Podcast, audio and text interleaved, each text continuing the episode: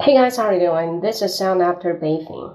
Um, I feel a little bit horrid and windless, but I still want to finish in a quick way to have a one minute done.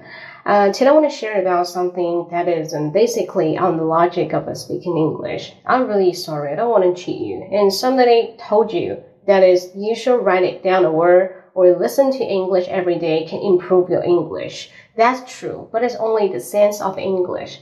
Listening to English and only to improve or progress your listening comprehension and this kind of the way of understanding to catch people's idea. Yeah, understands better, that doesn't mean you can output better. If you want to put your words out and to let people understand you, you should practice more just like my way. And do not very timid or feel um, encouraged.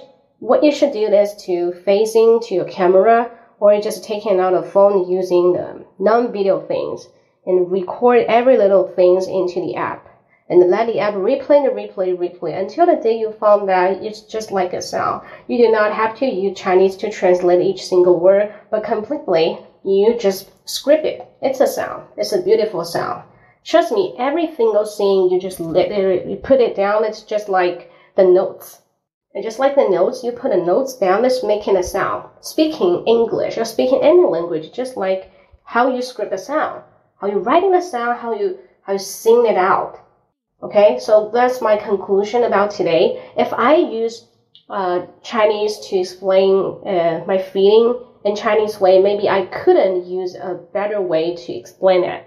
Just like now, I figure out that is the notes is like, uh, yeah, the music notes is like how we speak the language, so equals the same because everything goes with the sound. Okay, so that's my sharing. Thanks for listening. If you really like it, don't forget to subscribe my WeChat account. That is 英语口语风暴。英语口语风暴。Yeah, I'm just not frequently come here, but yeah, I just accumulated something and get it out and tell you what I think. So my whole life, I will pursue in English. That's a marathon, and it's my life goal because I like it. I love it. Just like my arm, English is a part of my body. Yeah. So, yeah, just give me some energies here. See you next time. Bye bye.